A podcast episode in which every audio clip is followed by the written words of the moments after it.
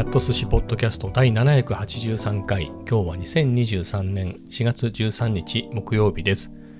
ちょっとね、心なしか僕の声張ってないですか。ちょっとね、いつもより大きな声を出して撮り始めてるんですけど、これ日付は今言った通りで、時間がね、夜の7時をちょっと回ったところなのね。で、今日から息子が新学期が始まりまして、フルでね、学校行ってる。あと奥さんはもともと仕事ですけれど、毎日行くわけではないんでね、あれなんですけど、今日は奥さんも仕事で、かつ息子は今日からフルタイムで、学校が始まったっていうことで、この時間でもね、久々こういう声で出せるの。大体が、やっぱり夜とかになるとね、もうそれこそ普段のこの時間は子供もいるし、普段はっていうかあれか、休みの時なんかはね、大体家にいるし、もうちょっと経つとね、奥さんも帰ってきて、まあ何やら賑やかだったりするしね。で、明け方、ちょっと撮ろうかなって言って、早朝に撮ることが多いんですけど、そうするとね、隣で寝てるだって僕のすぐ隣で寝てるわけじゃないよ。そこでポッドキャストは撮りにくいでしょ。そうじゃないですけどね。今僕が撮ってる部屋の隣でね、寝てるのに、そんなに大声も悪いなと思って。あと、まあ早朝ですからね、近所もどうかなってんでね、そういうこともあって、気持ち声が小さめになるのかなと思うんだけど、この時間はね、そういう遠慮がないんで、やったって感じですね。な感じで、本当に4月13日からってどういうことだよって感じじゃない。いくら払ってって思ってんだよ、学校にっていうね。本当にもうね、休み返上でやってほしいですよ。うん。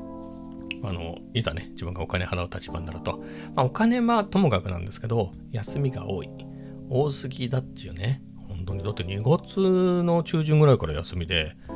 なんでこれ 2ヶ月春休みってのはさ2週間ぐらいだから、そのなんつうんですか、わびさびがあるんじゃないの。そこをね2ヶ月も休んじゃったら、これ先生はいいでしょうけどさ、うん、本当にね、もうちょっと長めにね、まあ、今年最終年なので、あれですけれど、就職できるのかな、はい、まあみたいなところも、まあそれはそれでね、はい、気が重くなるんで、考えないことにして次に進もうと思います。でね、今日4月13日で、なんだっけかなと思ってね、なんかあったかなと思ったんですけれど、まあないですね。まあさっき言った通り子供が学校だっていう以外は、なんかの日だったかなと思ったんですけど、多分気のせいで、まあ、僕の出身の茨城、生まれ育ったんですけど、11月13日が県民の日で、県内の学校は休みじゃないですか。大学は知らないけれど、かなと思うんで、まあ、それの13日っていうのがそれの印象ですかね。他は多分ないと思うんだけど、誰かの誕生日かな。でいくと、はっきり覚えてるのが、中学1年の時の、クラスメイトで、4月1日、2日、3日っていう生まれの人がそれぞれいてね、クラスメイトに。っていうのは覚えてるかな。でも、4月1日の人って、僕も早生まれなんだけど、早生まれなんだよね。で、2日の人は、その、通常の生まれ。だから、ほぼ1年違うっていうね、生まれが違うんで、あれだよね。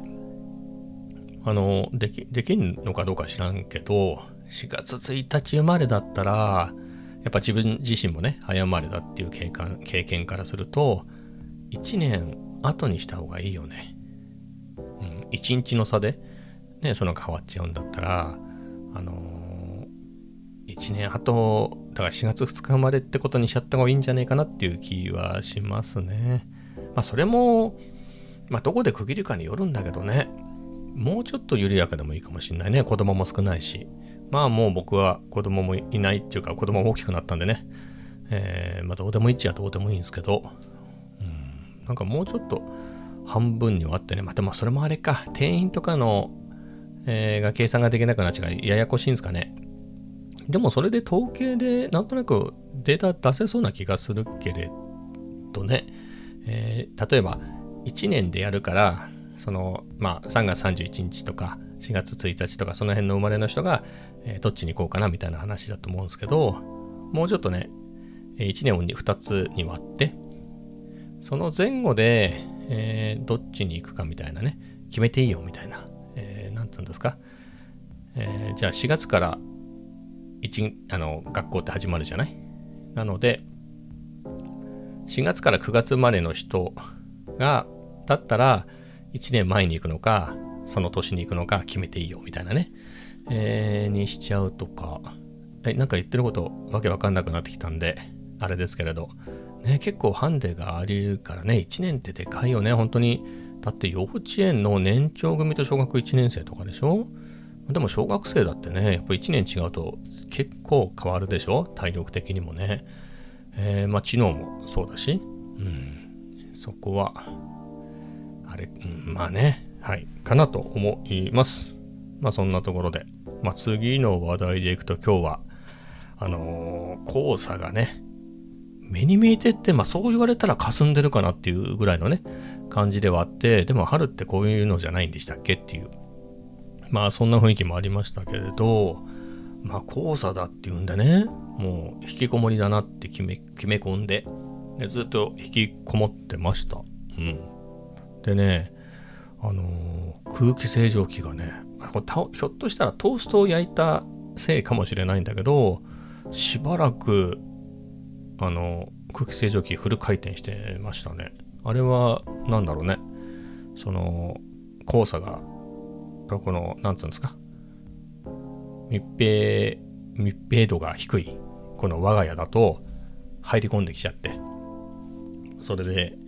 空気清浄機が反応してフル回転で吸い込んでくれてたのかね。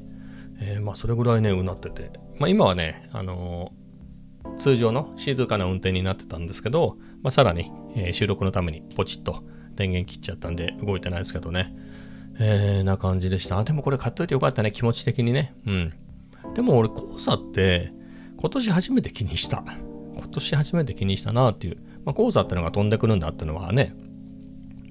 あこっちにも飛んでくるんでしたっけみたいなね、なんか西の方では結構ひどいみたいなね話は聞いてたけど、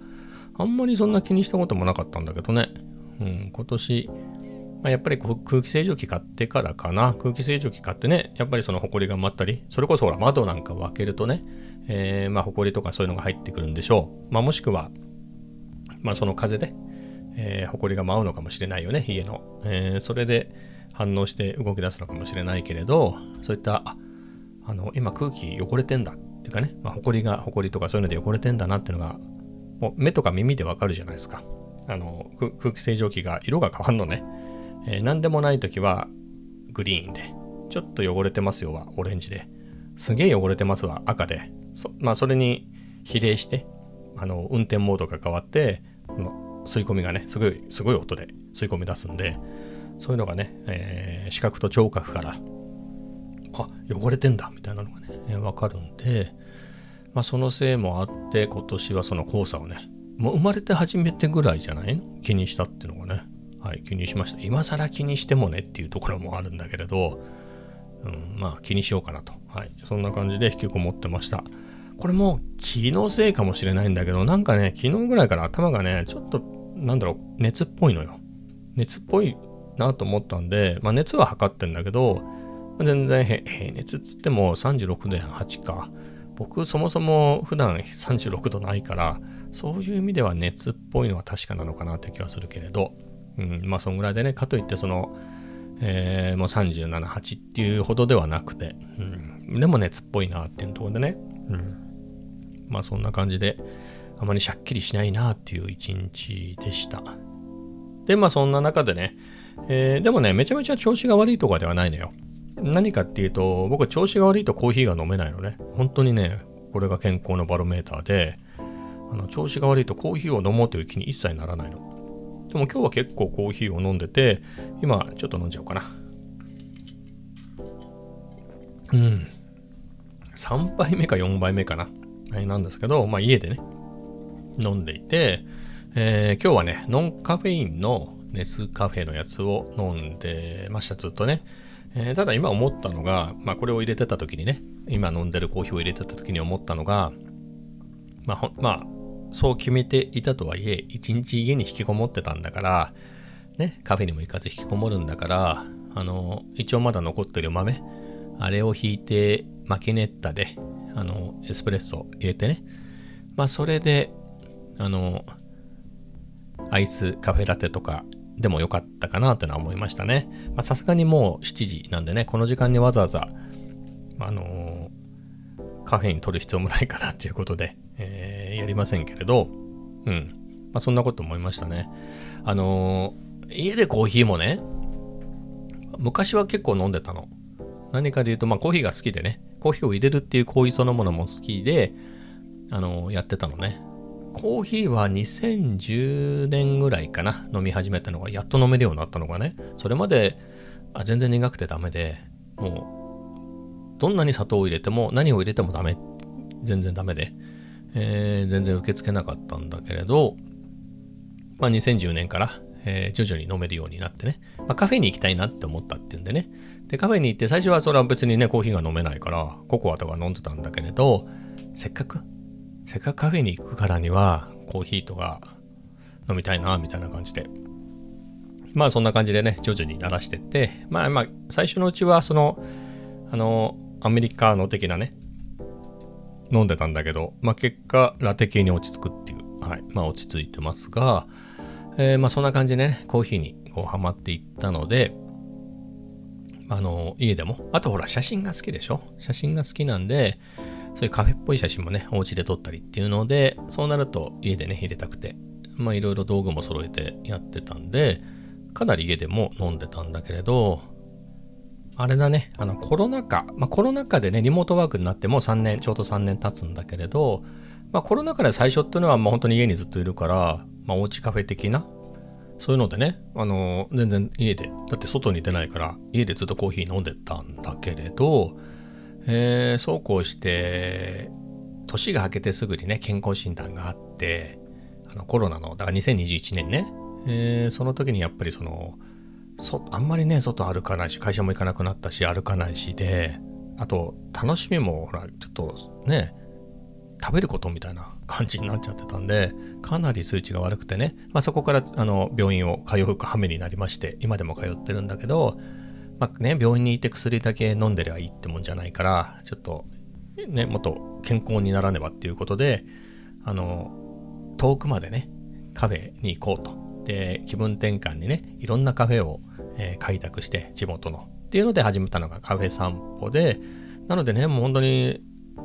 30分40分片道かけて、もうたくさんだから1日1万歩以上歩くっていうためにやってるから、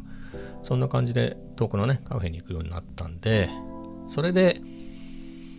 家であんまり飲まなくなったんですよね。まあそういう貴重なコーヒーの枠を、まあ、コーヒーっていくらでも飲めるわけじゃないから、美味しくね楽しめる枠をね取っておこうっていうことで、それであんまり飲まなくなってたんですけどね。はい、まあそんな感じで、なので、でも本当にね、最近ってジムにね、スポーツジムに通ってるんで、カフェ散歩、まあ本当にね、ナチュラルに外を歩くってのもいいことなんで、完全にやめるってことは思わないけど、まあ、別に毎日ね、前みたく毎日行く必要はなくて、だってジムで運動できてるから。ってなると、まあ、ジム行って運動できました。じゃあコーヒーはお家で飲むみたいなね、そういう楽しみ方もまたできるなと思って。はい。だからね、暑い盛りなんかね、だから早朝にジムって、もしくは深夜にジムに行って、まあ早朝の方が健康的かな。早朝にジム行ってね、で、まだ比較的涼しいうちに帰ってきて、まあお家でコーヒー飲むでもね、もしくは開店間際の米田コーヒーでもいいしね。だから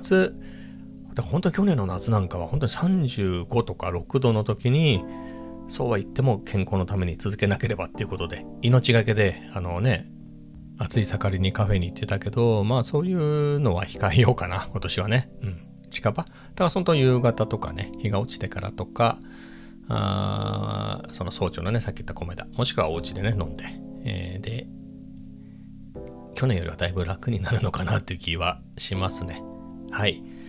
な感じで、まあコーヒーのね、話になりましたが。まあなのでね、マキネッタ、明日どうしようかなと思ったの。明日もなんだかんだ夕方の6時ぐらいまでは、黄砂の影響があるんだよね。でそれもまあ少々っていうところみたいな感じではあるんで、明日は出てもいいのかなという気もするし、どうなんだろうみたいなところはちょっと思ってるんですけどね。はい、ちょっと悩んでます。まあそんなところですかね。はい、ではね、次の話題でいくと、まあ、カメラというかレンズの話をしましょうかね。これいつ買ったんだっけかな、FE の 28mm F2 っていうレンズを今年買いましたね。今年初レンズ。10月に買ったのが 35mm なんで、それ以来かな。ちょっと久しぶり。まあ、我々の世界では久しぶりですよ。ね。カメラ好きからすれば、随分間が空いたね、みたいな、そんな感じですけれど、一般的にはね、そんなにちょくちょく買うんですかっていう話だよね。はい。ですが、買いました。半年ぐらいぶりじゃない ?3 月とかに買ったんだよ。そうだ。ね。なんで買ったかは欲しかったから買ったんだけど、どんな言い訳で買ったかで言うと、あれだね、その、2022年度、お疲れ様っていうことで、勝手に買いました。だから半年だね。10月に買って、3月にね、また次のやつを買ったっていうことで。はい、なんですけれど、めちゃめちゃ気に入っててね、本当にずっと愛用してて、買ってからほとんどそれでしか撮ってないぐらい。まあ言うても3月31日に買って4月1日に届いたことからだからね、2週間だからそりゃそうでしょって感じがするけれど、思いのほか気に入っちゃって、ずっと使ってるんですけど、昨日久々、35mm に付け替えてね、持っていったっていうぐらいで。でね、これ、初めてなんだけれど、35mm と、2本ね、手に持って、比べてみました。うん。写りを比べたとこじゃないの。大きさとか、持った感じとか、そういうのをね、普通に、もう勝手に2週間で、初めてやりました。なんでかっていうと、もともと 35mm めちゃめちゃ気に入ってたし、今も気に入ってるんで、35mm をカメラにつけてたわけね。α7IV に。で、28mm を買って、28mm が届いたじゃない?その時には α7IV に 35mm がついてるわけ。で、新しいレンズが来たから、まあ、付け替えるじゃない?そういうことは 35mm を外して 28mm をつけちゃったから、そのレンズ単体同士でこう手に持ってっていうのをほぼやってないんだよね。付け替え、すぐ付け替えちゃったから。まあ、その状態でずっとやってたんで、まあ、なかなか、そういう機会がなくて。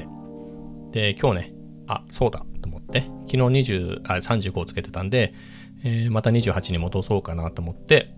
そのダイレクトにね、35から28に付け替えるんじゃなくて、一旦他のレンズを経由しようということで、タムロンの2875を α7IV にくっつけて、というわけでね、晴れて、FE28mm F2 と FE35mm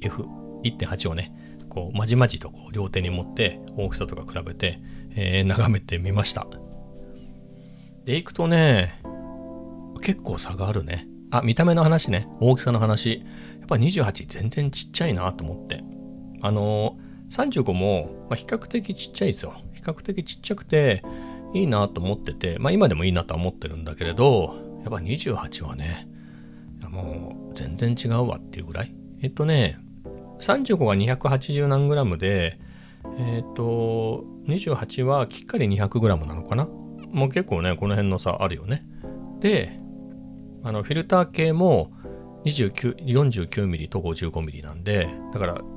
パッと見て太さが、あ、太いなっていうのがわかるし、あと全長もね、35mm の方が長いのね。だから、かなりね、F2 はね、コンパクトで良い。うん。これ、すっごいいいレンズだなと思いました。外見的なのでね。まあ、あと、シリーズ的な、多分そのプライスレンズじゃないな、なんつうんだろう。ランクがあって、ソニーのレンズって、無印、G、GM っていう3種類があってね。まあ、ややこしいこと言うと、カール・ツァイスブランドの、昔の名前で出てます的なカール・ツァイスブランドのレンズもあるんだけど、今それ最新ってもうないんで、古いままなんで、それは残すと、ソニーっていう、ソニーブランドでやってるのだと、その3種類のグレードがあって、それで言うと28も35の 1.8 も同じその無印の部類なので、デザインのテイストとか作りもね、同じなので、高級感というか、そういうのはね、質感はどっちもいいんですけどね、同じシリーズだなっていう感じはあるんだけれど、うん、まあ非常に良いね、これ。パッと見た感じは、まあ、僕はこの2本持ってね、るから分かるかもしれないけれど、パッと見た感じどっちがどっちかなみたいなぐらいの見た目の似てる感じですね。はい、で、まあ、28すごいちっちゃいけど、これよりちっちゃいってなるとね、24の F2.8 40mm の F2.5 50mm の F2.5 っていうね、G シリーズのレンズが3本ね、一昨年ぐらいに出たんだよね。まあ、それがぐらいじゃないですか、これよりちっちゃいってなると。まあそれもなかなかいいんだけどね、ただ、F1 がね、2.8 とか 2.5 とか、もう一声頑張ろうみたいな、僕的には。なので、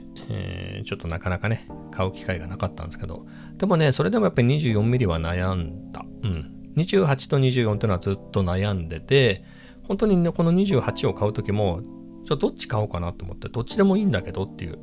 まあ、28だったら3万ぐらいのもんだから、まあ別にそのまま買っちゃいで、24だとやっぱり5万以上するんで、5、6万するんで、6、7万するんで、なんかね、あまり使わないレンズを下取りに出して買おうかな、みたいな感じで思ってて、いいタイミングでね、両方、かなりお買い得なやつがあったんでね、ギリギリまで悩んだけど、まあ28にしましたね。まあそれは何かで言えば、まあ値段も安いし手頃でいいなってのもあるけれど、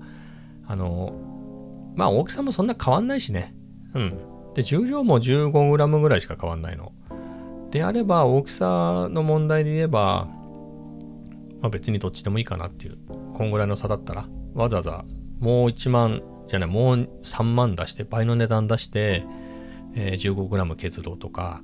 1センチの差あんのかな、まあ、そんぐらい短いから嬉しいとか、そういうのでもないかなっていうのとね。あと、なんと言っても、28mm はね、F2 なのね。F2 で、24mm は F2.8 なんで、ちょっと心もとないかなっていうね。まあ、心もとないってわけでもないんだけれど、うん。まあ、やっぱり F2 の方がね、使い勝手が僕的には良いなっていうことで、まあ最終的に F2 の28の方を買ったんだけど、うん、これがね、思いのほか良かったね。うん、本当に良くて、まあ何日か前もこの話したけれど、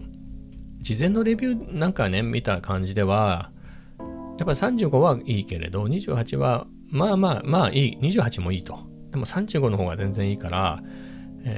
僕はこれ以降は35を使って28を売りますみたいなね、そんなレビューがあったりとか、してたんだけれど、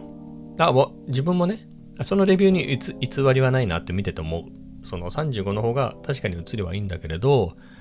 28が全然ダメかっつうとそうでもなくて、まあ、全然気にならないね。こんぐらいだったら、だいたいぼかすでしょ、俺。だいたいぼかすからね。うん。コーヒーを取ったりしてるだけだから、うん、ありかなっていう。ありかなっていうか、まあ、全然あり。ありありのありだよ。うん。本当に全然気にならないし、人によってはね、これ3300万画素なんで、α7IV。それで撮ったやつを、等倍に拡大して、その端っこの方ね、を開放で撮って、しかも開放で撮った端っこの方なんかを意地悪く見て、写りがとかね、言う人も多いだろうけれど、まあ自分はそういう仕方を一切しないんで、うん。端つっても別にね、全部が全部日の丸構図で撮るわけじゃないから、多少ね、構図的に主題となるね、メインのサブジェクトが中心から外れるってことはあるけど、それでもいや、そんなに写りで気になるってことはないね。そんなに気になるみたいなっていうと許容範囲的なね、我慢してるみたいな感じになっちゃうけど、そんなんじゃなくて、全然なんとも負を感じないですね。自分の使い方で。あと自分の見方だとね。うん。かな。なのでね、すごく気に入っていて。まあ自分的に、ソニーのね、FE マウントのレンズで、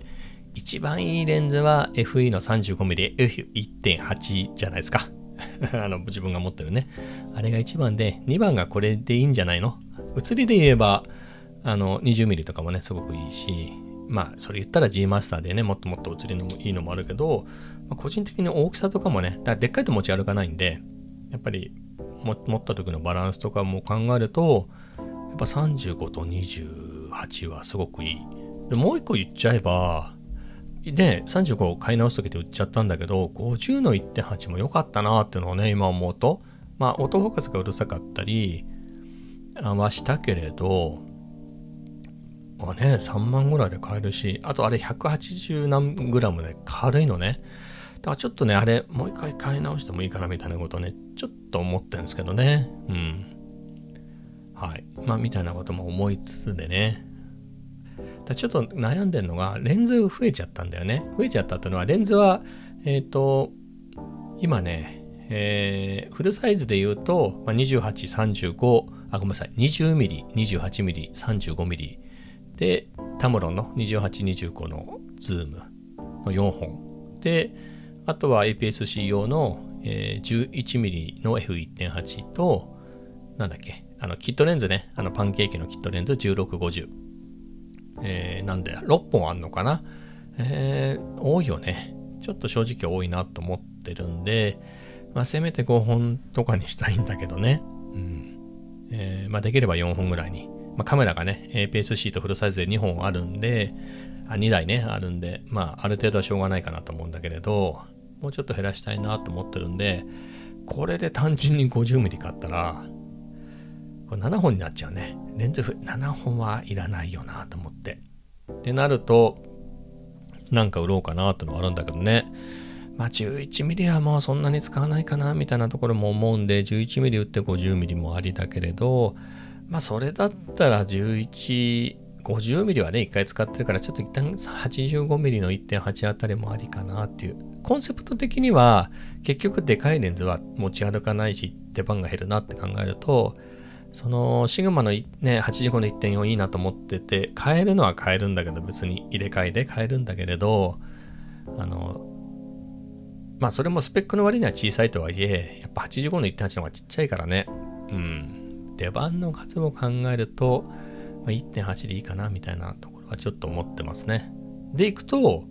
う増えちゃうじゃん、それ 50mm と85買っちゃったらさ増えちゃうでしょこれ。なので、まあ、タムロンと11mm を2本売って、まあ、だからトータルは変わんないんだけどね、もう50と85にしちゃうとかね。まあそれもありかなみたいなことは思うね。そうすると、まあ、6本は6本なんだけどね。はい。とはいえみたいな、どうしたもんかなっていう感じですね。うん、ちょっとね、6本でも多いなと思ってて、全然使い切れない数ではないんだけど、まあでも 11mm とか使わないだろうなって気はちょっとしてるんですよね。その超広角レンズって何でいるかっていうと、歩きながらの自撮りとかをしたり、歩きながらアクティブ手ブレ補正効かせてみたいなので必要なんですよね。なんだけれど、まあそういうのは iPhone でもいいでしょうっていうのと、まあ 20mm の F1.8 がね、すごくいいレンズで、それがあるんで、うん。それを持ち出したくないような時は iPhone で撮ればいいじゃんっていうのがあって。であると、まあ ZV-10 に 11mm をつけて持ち出すこともないなっていう感じなんですよね。はい。そんな感じで 11mm は、うん。まあでも値段も下がらないんでね、置いといてもいいかなっていうので置いてはあるけれど、うん。広報的にはね。あとタムロンはすごく便利ですよ。便利なんだけれど、28mm 持ってるじゃない。もう買っちゃったじゃない。ね、増えたから。20mm、28mm、35mm って持ってるから、まあ、割と、20だとワイドすぎるなっていう時に28。まあタムロンで広角側ね。ああいうレンズって大体、両極端を使うじゃない。一番広角のところと一番望遠のところを使ったりしがちなのでって考えるとね、うん、まあ28あるからね、タムロン、まあ28までも28、35ってあったら、じゃあタムロンって50と85でも別にズームじゃなくてもいいじゃんみたいな、焦点距離的に足りるじゃんみたいなところは、ちょっと思わなくもないね。まあ、特に写真で言うと75とかも、まあ、別にどうかなっていうのはあるんで、まあ85でも50でもいいんですけれど、まあ、動画で言うとね、前も言ったけど、じゃあ、タムロン何がいいっていうとね、狭い、自分の家でね、三脚立てて撮るときに、ちょっと、位置的に三脚を置ける位置って限られてくるんで、そこでやっぱズームできると便利だねってのがあったけれど、まあこんだけレンズがあれば、まあ付け替えりゃいいじゃんみたいな。ちょっとめんどくさいけど。でいくと、あれかなみたいなことは思うけどね。はい。まあ、でもね、これも究極シンプルにしていくんだったら、35mm とタブロンだけでいいじゃんみたいなね。そういう逆の選択もあったりするんで、はい。悩ましいとこですね。まあ今のところ単焦点を売ってタブロンを残すみたいなことはちょっと思ってないですけれど、まあね、なんだかんだね、新品で買ったレンズを売って、やっぱりっつって買い直してるんだよね。35mm もそうだけど。で、今度ね、やっぱ 50mm も買い直そうかなと思ってるから、うん、ちょっと慌てずに、タムロンは使い勝手があるんでね、まあ、11mm はそんなにでもないかな。まあでも本当にその、取り歩き動画なんかをね、コンパクトに撮りたい人にとっては、α7IV につけるとね、めちゃめちゃ軽い、そういう超広角で撮れるんで、まあ、それはそれで使いではあるっちゃあるんですけどね。まあ、どっちを選ぶかだね。あれ、もう本当にそれ超広角だったら iPhone でって割り切っちゃうとかね。まあ、そんないろいろあるんですけれど。うん。まあ、いろいろ日々ね、考えてますね。今日もね、マップカメラで見てて、まあ、今日はなんだろう。ものとしていいのはちゃんとあったけれど、まあ、55の F1.8 のサイズね、もあったん、あれもね、昨日も今日も別の個体だと思うんだけれど、あれ珍しくね、65,000円とか66,000円ぐらいの、価格帯の備品が出てきてね、いいコンディションのが、おっと思ったんですけど、あれかね、ちょっとチリが入ってたんでね、まあ、チリ、まあ、写りには関係ないっていうのはもう長年やってるからわかるんだよ。細かいチリ程度が入ったぐらいでは。まあでもね、そこそこ値段するんで、まあ、どうせ備品っていうね、コンディションのいいものであれば、チリも入ってないやつがいいなと。はい。そんな感じで、昨日、今日と見送ってますね。うん。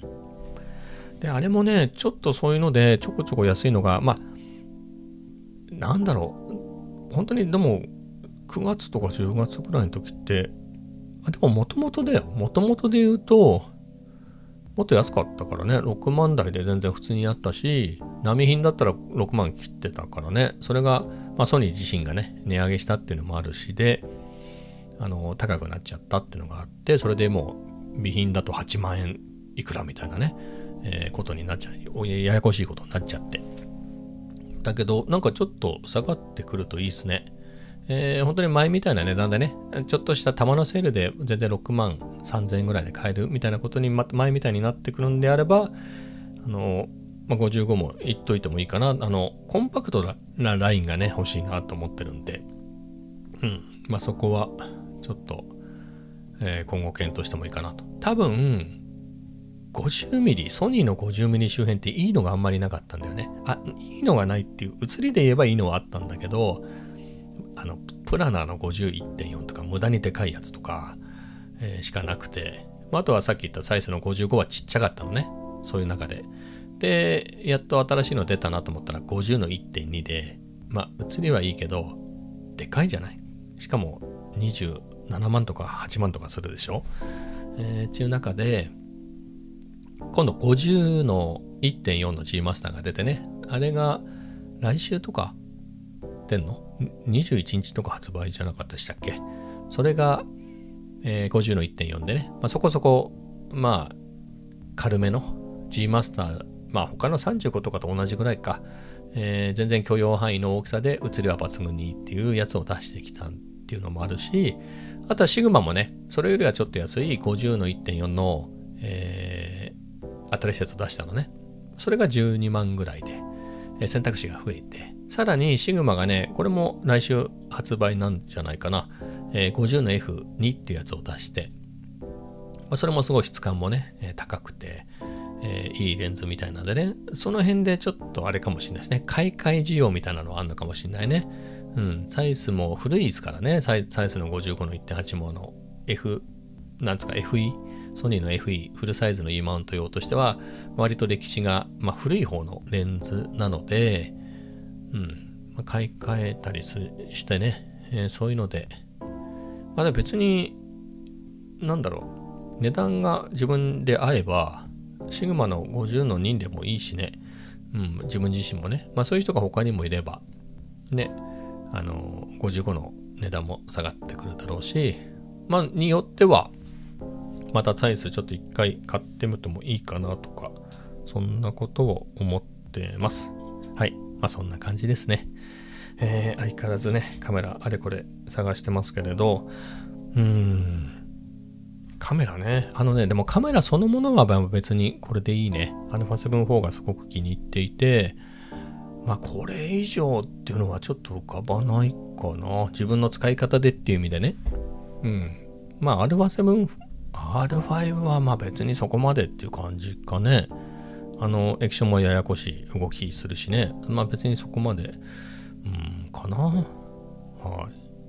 まあ、S シリーズとかの低画素機はまあ全然興味ないし、まあ、α7IV が一番かな。まあ、動画っていうのであれば、動画だけに割り切るんであれば、まあ、FX30 なんかもいいなとは思うけどね。ただ動画だけを撮るってことがないから、写真もね、等しくか、もしくは写真の方が今、割と撮ってるからね。